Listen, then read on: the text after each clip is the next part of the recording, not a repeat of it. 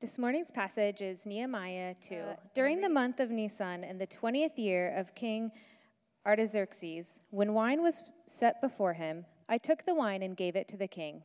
I had never been sad in his presence, so the king said to me, Why do you look so sad when you aren't sick? This is nothing but sadness of heart. I was overwhelmed with fear and replied to the king, May the king live forever. Why should I not be sad when the city where my ancestors are buried lies in ruins and its gates have been destroyed by fire? Then the king asked me, What is your request? So I prayed to the God of the heavens and answered the king, If it pleases the king, and if your servant has found favor with you, send me to Judah and to the city where my ancestors are buried, so that I may rebuild it.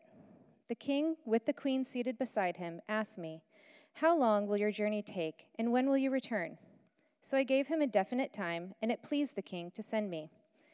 I also said to the king, If it pleases the king, let me have letters written to the governors of the region west of the Euphrates River, so that they will grant me safe passage until I reach Judah. And let me have a letter written to Asaph, keeper of the king's forest, so that he will give me timber to rebuild the gates of the temple's fortress, the city wall, and the home where I live. The king granted my requests, for the gracious hand of my God was on me. I went to the governors of the region west of the Euphrates and gave them the king's letters.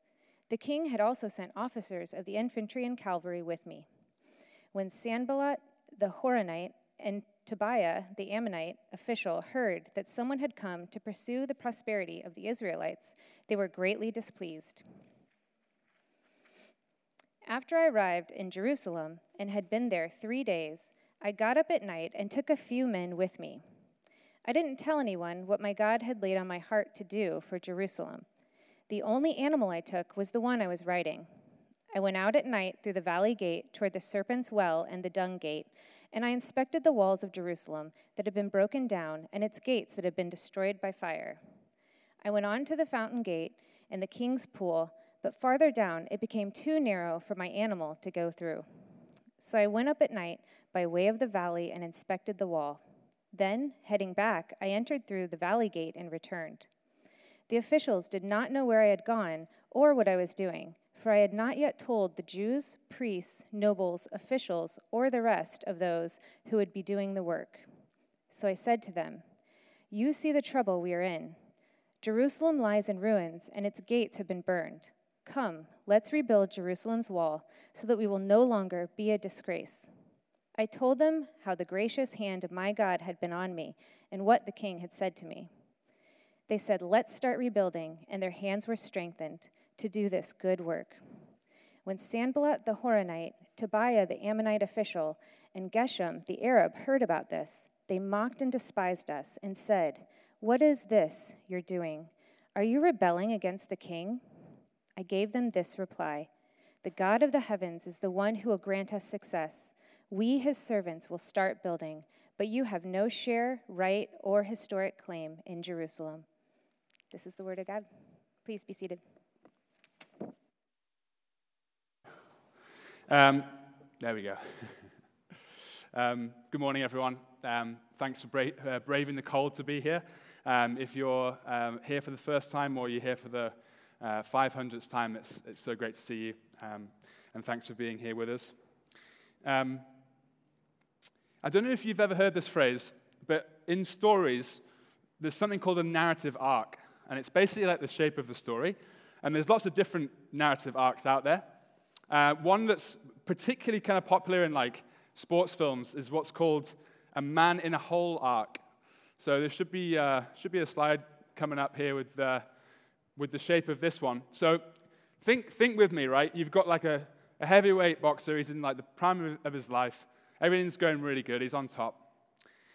And then there's obviously the young challenger, this new kid that comes up, rises to the ranks, and he defeats the champion. And you'll see that moment where he gets defeated. That's the slump, that kind of valley there in that shape. And then he goes to his coach.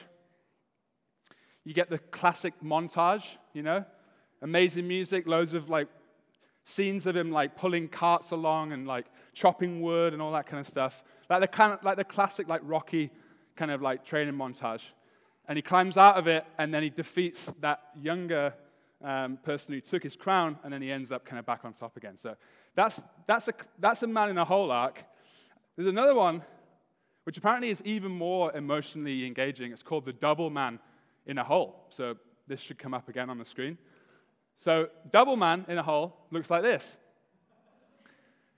And this is the, this is the tool that I thought I would use to basically bring us up to speed on where we are in the book of Nehemiah. Because ne- the, Nehemiah finds, um, the book of Nehemiah, sorry, finds itself in this broader story, which is literally just like this double man in a hole arc. So it starts off good. You've got King David um, and his son Solomon. Uh, they build Jerusalem. Um, they, you know, there's this, there's this kind of glorious, um, glorious time in the, the history of the Israelites where everything's going great. The Queen of Sheba, even, comes to Jerusalem and she says, Everyone's so happy. Uh, everyone's doing so great. This is such a wonderful place that you've built. Everything's great. And then you start to see the gradual decline. And as you read through the books of like one, one Kings, two Kings, you start to see things get gradually worse. And then it kind of bottoms out. That first um, valley there would be when the people get taken into exile. The Babylonians come, they conquer uh, the people, they take them into captivity. It lasts about 70 years. That would be the, that first valley right there. And then we start to get some um, prophecies, some kind of promises from God through the prophets that God's going to turn things around for the people. And we looked at this last week. Um, Jeremiah, in particular, if you read Jeremiah chapter 30 to 33, he gives all these promises about how God's going to send the people back and they're going to restore, they're going to rebuild, they're going to renew. And that is pretty much what then ends up happening. So as we climb out of that first valley, we get the people um, who are sent back by King Cyrus, who the Persian king at the time, he sends the people back to, to do just that, to rebuild Jerusalem, to restore it, to renew it. And things are going great. They, they rebuild the temple, they get that done. And then Ezra, who is basically um, a kind of forerunner to Nehemiah, um, he comes along and he basically makes it his mission to teach the people God's word. So there's these two, these two big goals rebuild, rebuild the temple, teach people God's word. And then they shoot for the third one. Everything's going great. They're on top. And then they shoot for a third goal, which is to rebuild the walls of Jerusalem. And we looked last week at why that was so, so important. Like, if you're going to have a city in those days, if you didn't have walls, you had no safety. You had no safety against enemies. It was a big deal. And they start building the walls, it's all going good. And then King Artaxerxes, who's the same king that we read about here in Nehemiah chapter 2, he gets nervous because he thinks, look, if I let them build these walls back up again, then they might turn on me and it might be a threat to me and my my power. So he rips the walls back down again, he burns the gates. And this takes us back into the next valley on that, um, on that shape there, that narrative arc. And that's kind of where we find ourselves when we start reading the book of Nehemiah. We're, in, we're kind of in that slump. Um, we read last week in chapter 1, Nehemiah hears the news of all the things that's happened to Jerusalem. And he weeps, he mourns. It's, it, it's horrible, it's, it's, it's, des- it's a desperate situation. And then the, book, the, the sort of the beginning of the book of Nehemiah then is almost like the beginning of this upswing in this, the kind of the fortunes of the people. And that's kind of where we, where we pick it up now. So in the year 445 BC, Nehemiah hears the news.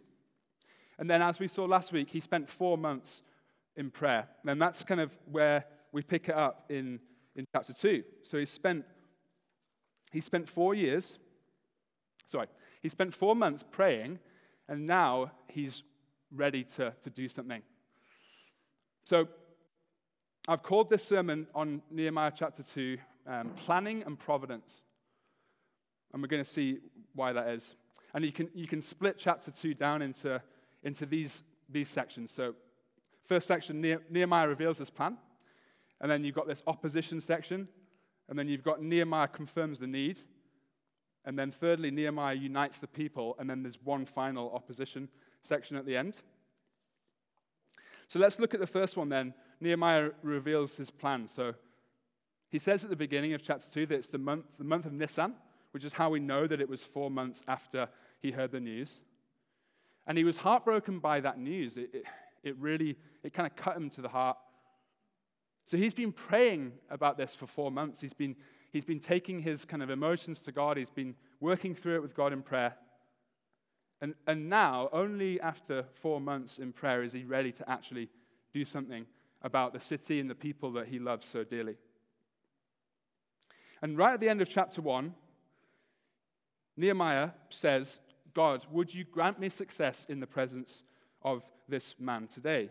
And that kind of like leaves us on a little bit of a kind of cliffhanger at the end of chapter 1. We're like, who's he talking about? Why is he praying for success with this person? And then we open up chapter 2, and it kind of resolves the tension for us, and we kind of get the answer as why is Nehemiah praying about having success with this, with this particular person? Now, let's just quickly remind ourselves who Nehemiah is before we dive into um, the rest of this kind of first section. So, his name means God is comfort. And he, he was a cupbearer to King Artaxerxes. So, Artaxerxes, Persian king, literally the most powerful man in that, in that you know, in the known world at that, at that point in time. He had an intimate relationship with him. Cupbearers were able to go right into the, the king's bedroom. They probably would have talked together while he gave him the wine. He would have had to drink the wine first before he gave it to the king to prove that it wasn't poisoned. So he would have been a, a trusted ally of, of the king. And we also learn that he's from the tribe of Judah. Uh, we see that in chapter 1. And that's why he has such a deep love for Jerusalem. Jerusalem was the, the capital city of Judah. And we get this sense at this point that it's no accident, that there's, that there's no, this isn't just chance, that, that there's something at work here in Nehemiah's life. He, there was, there was, it wasn't an accident that he had both the means and the desire to actually help and do something about the situation in Jerusalem. Chapter 1, it kind of almost introduces us to this idea that Nehemiah is, is kind of like God's man on the inside, and that he's going to do something through Nehemiah that's going to have massive consequences um, for God's people. And it kind of, chapter one kind of tees up this idea that, that God is kind of moving things through in his good and gracious, um, good and gracious plan with, with his good and gracious hand. And a shorthand for that could, could be um, what's known as God's providence.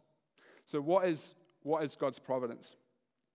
Well, it's kind of like a shorthand phrase for the fact that God has sovereign control over all things for his own glory and for the good of those who love him.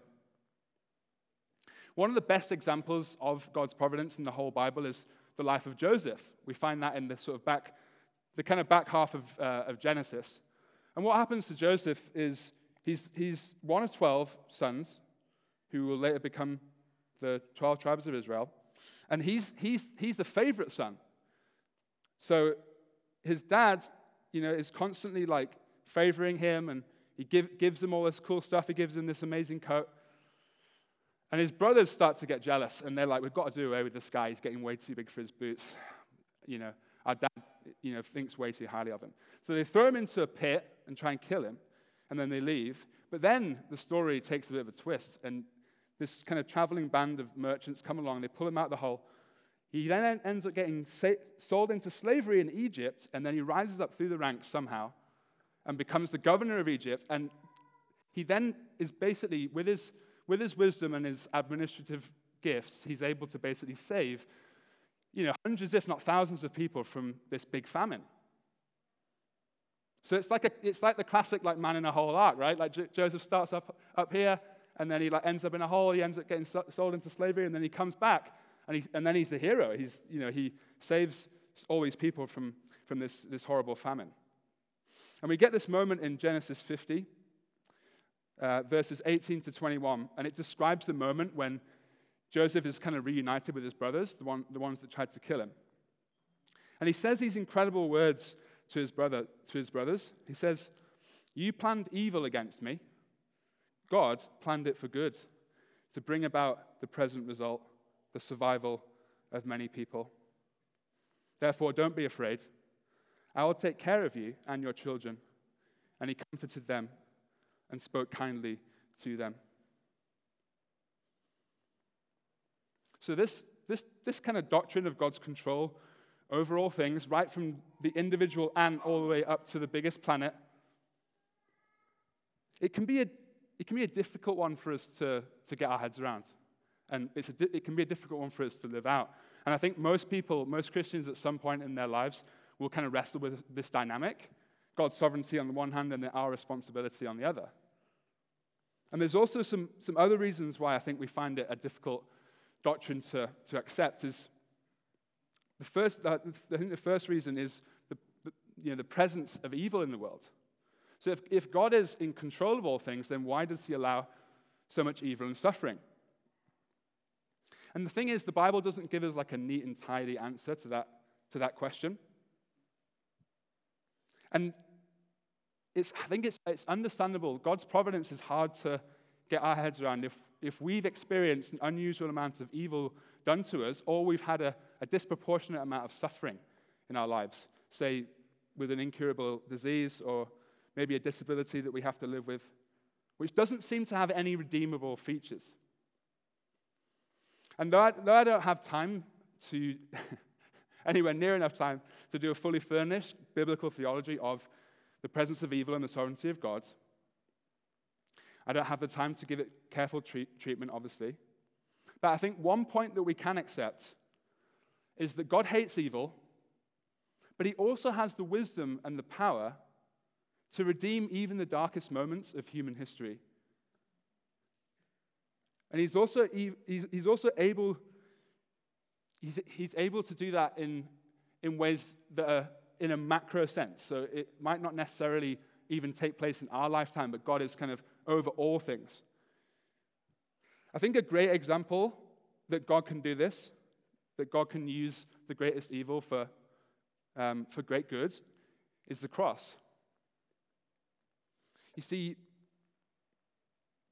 the cross, it doesn't give us a comprehensive answer to these questions, but it proves that the greatest evil ever committed on the face of planet Earth, when the soldiers took Jesus, they, they flogged him, they beat him, they nailed him to a cross, it, God, God sat there and allowed all that to take place. And everyone's thinking, what is going on? All, all of his followers are there, they're like, this is not how we, we're expecting this to happen. But obviously, we know that God was at work in that moment. He was somehow able to redeem the worst, that worst moment in human history when the one who flung stars into space was nailed onto the cross. He was able to bring about salvation. It's, it's similar to Joseph. Joseph was able to bring about salvation through famine. Through the, the worst thing that happened in Joseph's life meant that he could save these people from, from this disaster. And in the same way, God can use what happened to Jesus to bring about the greatest good that could ever that could ever be known the salvation of every single person on planet Earth through, through faith in Christ.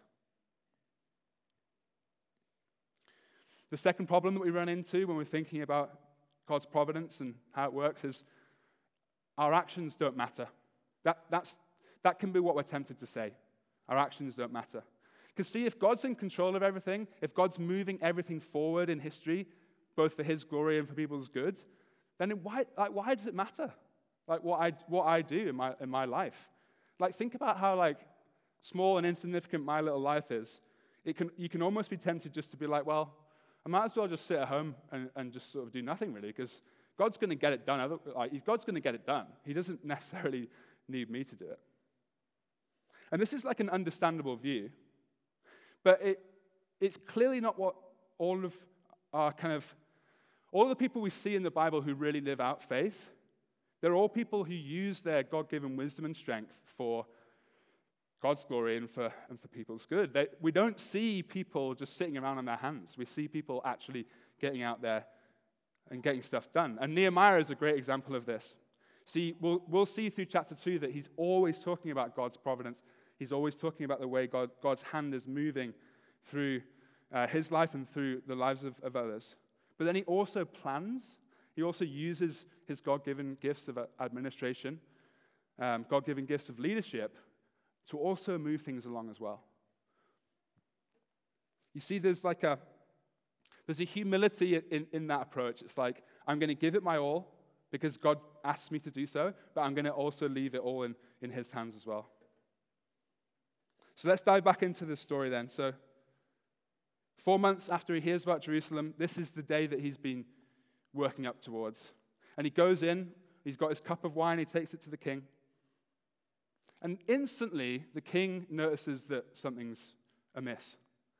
And this tells us that the king must have known Nehemiah so well because he could just tell by the look on his face that, this, that there wasn't, that, everything wasn't okay. And then we read that Nehemiah then, it, it leaves him um, overwhelmed with fear. He's quaking in his boots because he realizes that now that the king has spotted that there's something not quite right, that this, there's no going back now. He has to go through with what he was originally going to do. Another reason why he was overwhelmed with fear is he was going to break with etiquette. It wasn't the done thing for the cupbearer to make requests, and it wasn't the done thing for the cupbearer to reveal emotion either. He was also asking the same king that ripped down the walls only a few years earlier, he's asking that same king to go and build those walls back up again. So this could, this could easily have ended really badly. This, this, could, this could have cost Nehemiah his life. But then the king goes, What's your request? And as we see, and as we will see throughout the rest of Nehemiah, he's a man that's he's saturated in prayer. Everything he does, he, he kind of covers in prayer. So he, he gives this short prayer, and then he plucks up the courage, and he asks, he lays it out to the king, he makes his request. He says, Here's the problem, and here's how I want to fix it. And, and, and instead of reacting in anger, the king re- re- responds by asking a question. He says, How long will it take? And again, Nehemiah doesn't mince his words. He gets to the point. He says, gives, he gives the king a definite time. And then we read that that pleased the king, that the king was happy for, um, for Nehemiah to go on this mission. Um, and then, and then Nehemiah pushes it that little bit further. It's kind of like, at this point, we're like, don't ask for anything else. He's already said yes. Like, don't, don't push this guy like any further.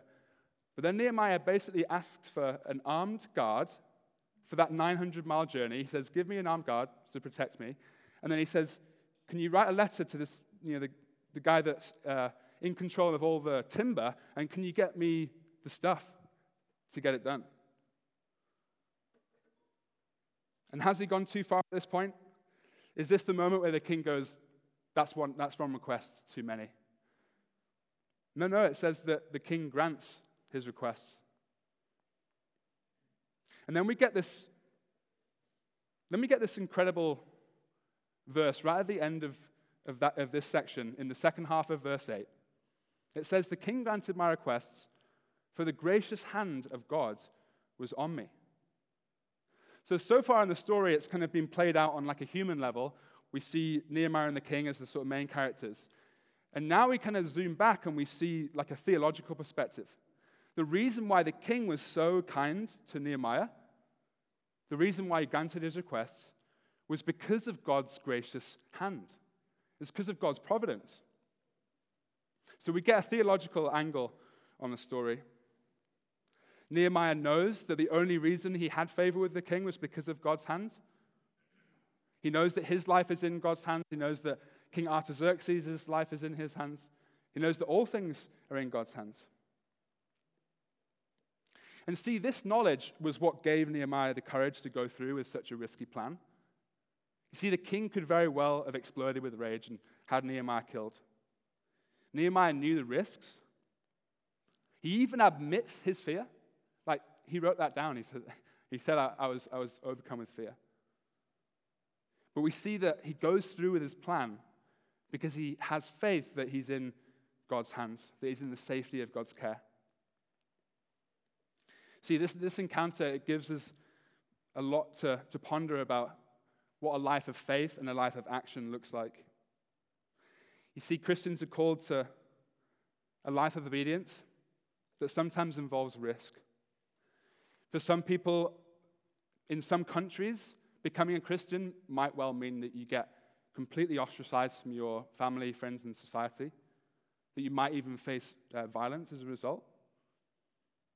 There's some people who have a call on their life to leave a safe country and go to a, dangerous country and, and, proclaim the gospel. And then on, on more of a, I guess on more of a sort of day to day level, um, what about someone who's in a company where the only way to get promoted is to trample on other people and sort of tread them down?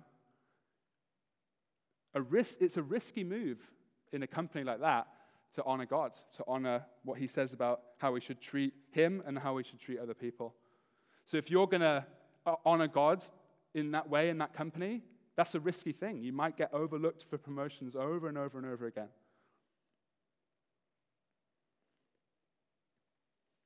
The next point to draw out of this section is, is the humility of Nehemiah. So he, he attributes his success to God. He doesn't attribute any of his success to himself. Even though he had a really great plan, he'd researched it, and even though he delivered it so courageously and so well in the presence of the king, he just he, he gives all the glory and all the, and all, and all the honor to God. You see, one of the fruits of trusting in God's providence is humility. When things go well, we humbly recognize that every good thing we do is ultimately because of God's sustaining grace in our lives. And lastly, we, we see a peace and a lightness to Nehemiah. Like the psalmist says in 100, Psalm 131, verse 2, his soul is like a weaned child with its mother. He's a man of, of utter peace. And it flowed out of his, his prayers, right? Four months of prayer, four months of prayer sitting with God, sitting with God, going through all those things, that made it, it made him into a grounded human being, a, a peaceful human being. Someone who could leave everything in God's hands and still go and try and do his best, but, but ultimately point all of the glory back. You see, when we, when we submit ourselves to the Father who cradles us in his arms, the, the same arms that hold the whole universe cradling us, then we can face the complexities of life, the risks of life, the fears of life. And through constant prayer, we can know that peace that surpasses all understanding. Philippians 4 6 to 7.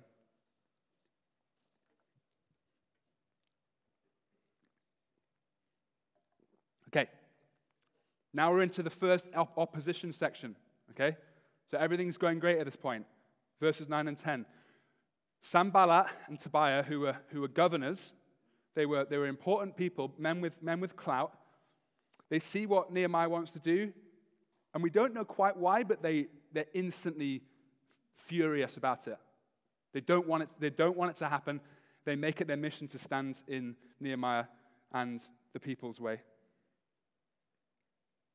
You see, there's always strong opposition to God's work. There's always strong opposition to God's people.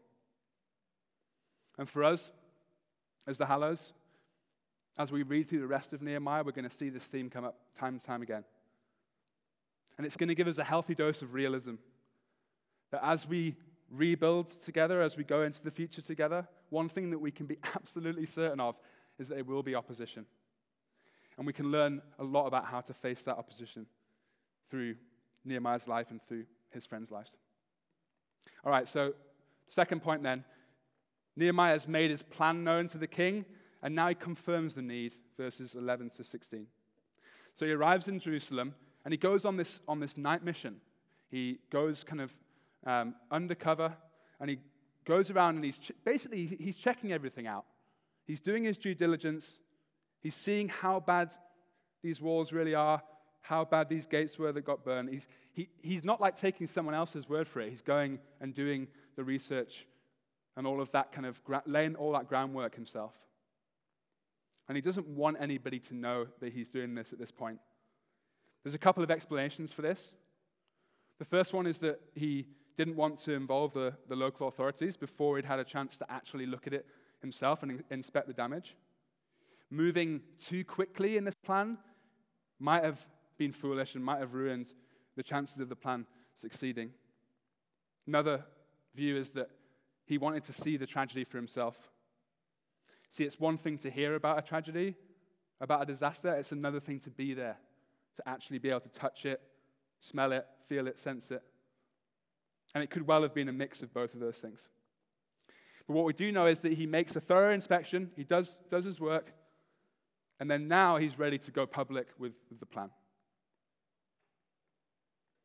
And here's another example of God's providence and then our planning or Nehemiah's planning out, you know, being lived out.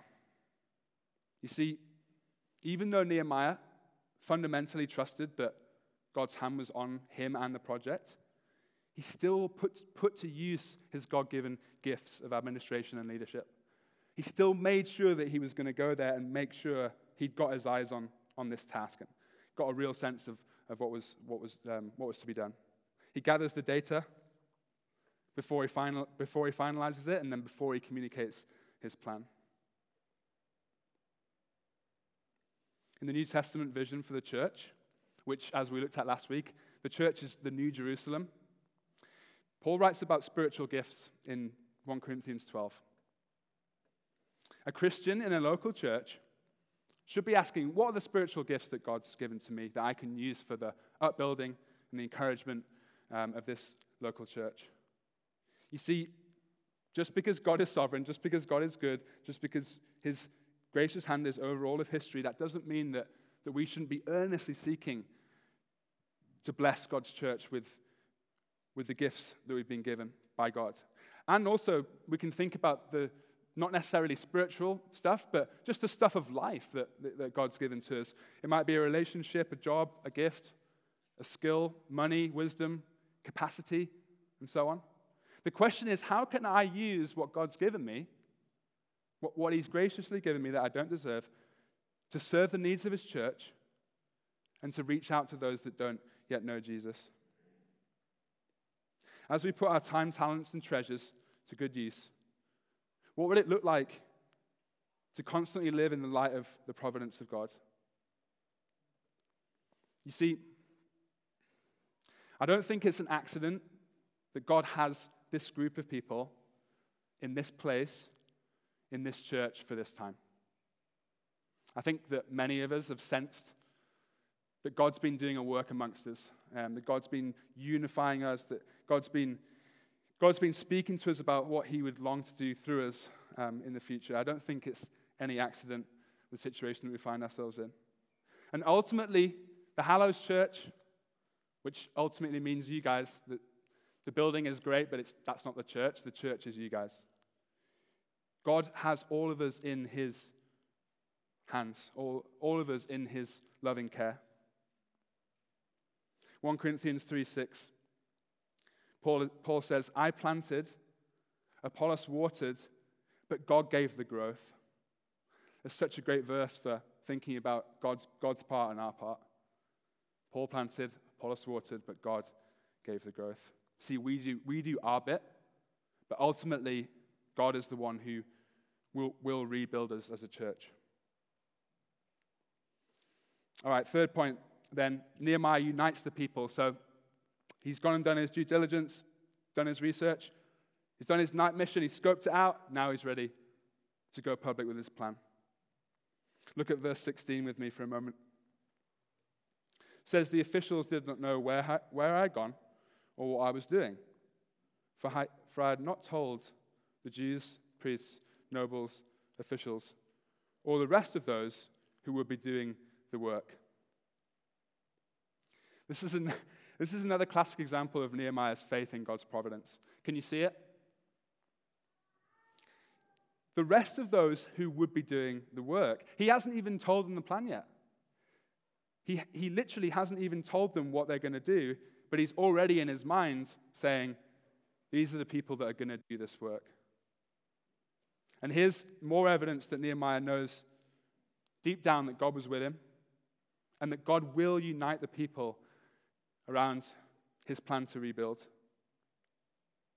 Verse 17 says So I said to them, You see the trouble we're in. Jerusalem lies in ruins, and its gates have been burned.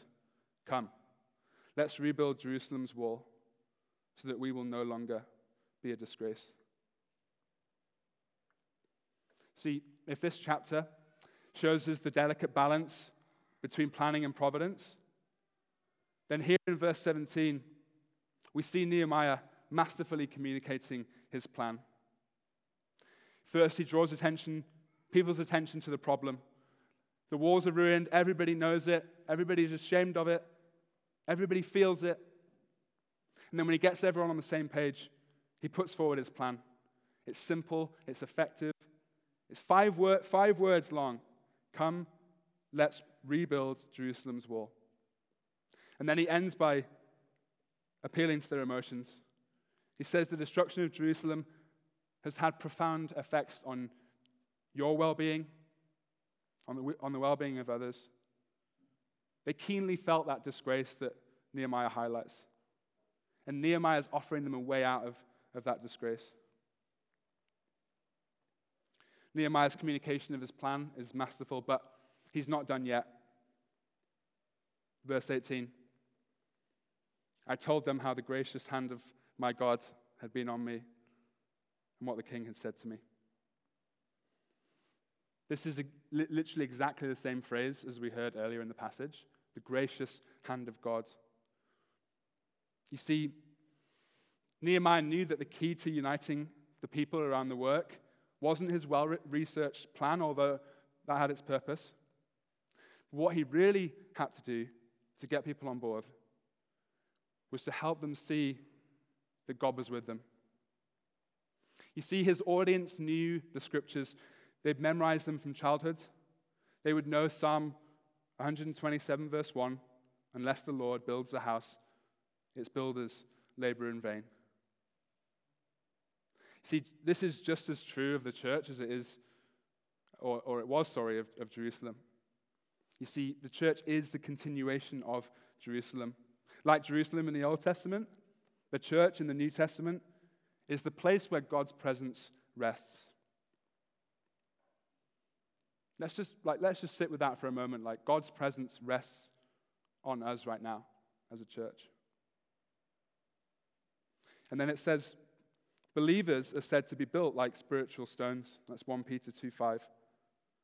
So you get this amazing image of like, it's no longer like physical stone that makes up this, this dwelling for God to come and uh, you know, inhabit.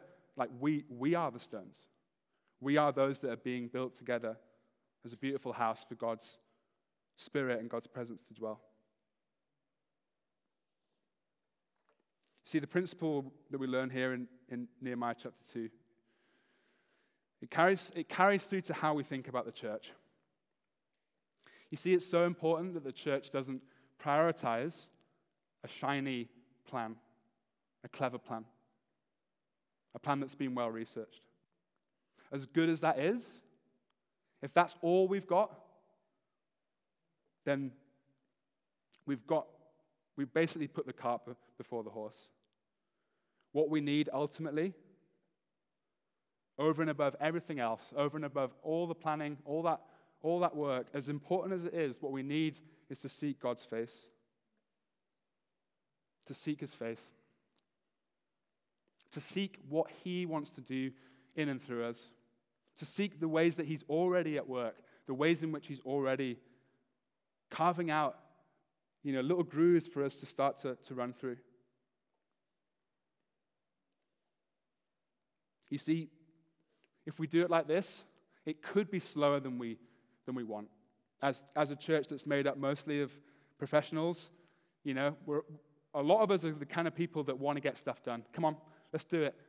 That, that's where we're going. Great. We're going to get there as quickly and as, as efficiently as we possibly can. But we've got to like slow down. Remember, remember the four months of Nehemiah's prayer. That, that kind of sets the tone for the speed at which we should be like running into this stuff. We're, we're supposed to seek his face. And then if he, if he runs quickly, then great, we run quickly too. If he says, mm, just pump the brakes a little bit, wait, have faith, trust me, let's move, let's go a little slower, right? Like, if we're with him, if we're in God's slipstream, if we're in the, like the, the, the train of his robe, and we're, we're that close to Him, then we can trust that He will lead and guide us, and that ultimately we'll be in the right place. Even if it doesn't, even if it doesn't look that impressive on the outside, if we're doing what God is wanting us to do, if, if we're moving with where God is moving in our church, then, then we will be in the right place.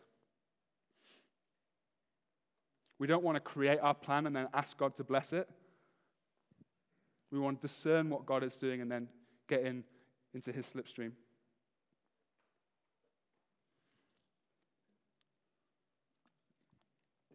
How did the people respond? Verse 18b Let's start rebuilding. And their hands were strengthened to do this good work. So when they hear that well, the well researched plan, they hear that, that God's in it, they unite around the vision. Unity is a beautiful thing, according to Psalm 133, but it's also an elusive thing. It's hard to unite people. That's why there's so few sports teams, businesses, and churches that achieve true unity. Nehemiah 2:18 shows us that for God's people to have true unity, everyone needs to believe deep down that God is with them that God is with, with us. Paul puts his finger on the confidence and the camaraderie that comes with people who unite around God's purposes, assured of his presence in Romans 8:33. He says, "What then are we to say about these things? If God is for us, who can be against us?" What comes next is a Another example of the interplay between human plans and God's providence. See, they, they respond, the people respond willingly, and then it says God strengthens their hands. So here we go again God's providence and our responsibility. The people did their job, they responded, they responded in, faith to Nehemiah's plan, but then it was God that strengthened their hands. It was God that gave them the grace to start this project. God strengthens their hands for the work. What a moment. You can almost feel like the positive energy in the air as the people rise up, unite around Nehemiah's plan, in assurance that God is working in the background to make it all possible. But then the high is punctured by, our, by the second recording of opposition. Verse 19 says, When, Sal- when Sanballat the Horonite, Tobiah the Ammonite official, and Geshem the Arab heard about this, they mocked and despised us and said, What is this you're doing? Are you rebelling against the king? So here we are again, Sanballat and Tobiah, and then there's also this guy called Geshem, who was, who was another official. Um, he was an Arab. Um, and they make their feelings known. They publicly speak out against Nehemiah and the others. You see, there's something particularly hard to take about public criticism. Private criticism is hard, but public criticism, when someone's trying to tear you down, in front of others, that can be deeply discouraging. Sanballat and Tobiah, they openly mock Nehemiah, they mock his plan and the people for signing up for this, this rebuild. See, this is a more generalized attack. It's like, like a modern smear campaign, like someone getting on social media and just bombarding someone over and over again, trying to pull down their character and integrity, trying to pull that all into the open and, and basically question everything about them. So they start there, and then they get more specific. They say, What are you doing? They question the plan. They're trying to make Nehemiah and the people second guess themselves, to rethink their decision. Their goal is to make Nehemiah and the people do a U turn and call off the plan. And then it gets worse. The last thing they throw in there is a veiled threat Are you rebelling against the king? Remember, at this point, very, re- very recently, people had tried to rebuild the walls of Jerusalem, and King Artaxerxes, he got scared. He pulled, all, he pulled all the walls back down to the ground. And that's the same king, the same king that Nehemiah got permission for to go and do it again. But see, Persian kings, they were like, they were notorious for changing their minds. They were like, one minute they were like all in, and then another minute they were, you know, they blew hot and cold all the time. So they're actually, Sam, Sanballat Tobiah and Geshem, they're actually pointing out a really, a really fair point. Like the king could have changed his mind. He could have woke up, woken up a couple of days later and gone, this is a really bad idea. I'm going to I'm to put a stop to this. So they actually they pulled out, they did pull out um, a pretty big threat there, and it was grounded in truth. And this is a, this is a crucial moment. This is like the reality check. Can you imagine, like, you're the people? Imagine, like, Nehemiah's here, and all the people who, you know, Sanballat, Tobiah, Geshem, they like yelling all this stuff, and then they finish. You can just imagine, like, everybody just like slowly turning and like looking at Nehemiah. And the way that he, the way that he handles this moment could well mean either the success or the failure of this whole thing. And look at, look at his response. It's absolutely, absolutely incredible. Last, the last verse of the passage says, I gave them this reply The God of the heavens is the one who will grant success. We, his servants, will start building. You have no share, right, or historic claim in Jerusalem. So Nehemiah's response, it's measured, but it's, but it's firm. He starts by ultimately grounding the success of the plan in God's strength. The same way that he's done it all the way through this chapter. He starts with, we don't have to be scared of these people because God is, God is with us. And then he doubles down. He's like, we, we're, we're going to start rebuilding. I don't, don't really care what you guys think. We're going we're to go for this. We're going to strengthen our hands. We're going to crack on. We're going to act. We're not going to sit around. He refuses to be intimidated. Nothing is going to stop him from, from rebuilding the walls. He's resolute and courageous in the face of the fierce opposition and threats coming his way. And then finally, he reminds Sanballat and Tobiah and Geshem that they're speaking out of turn. You see, Sanballat, Tobiah, Geshem, they were important men. They were like men, they were men with, with clout, but they aren't men of Judah. And so they, they have no part in Judah's history, and they have no claim to the city of Jerusalem.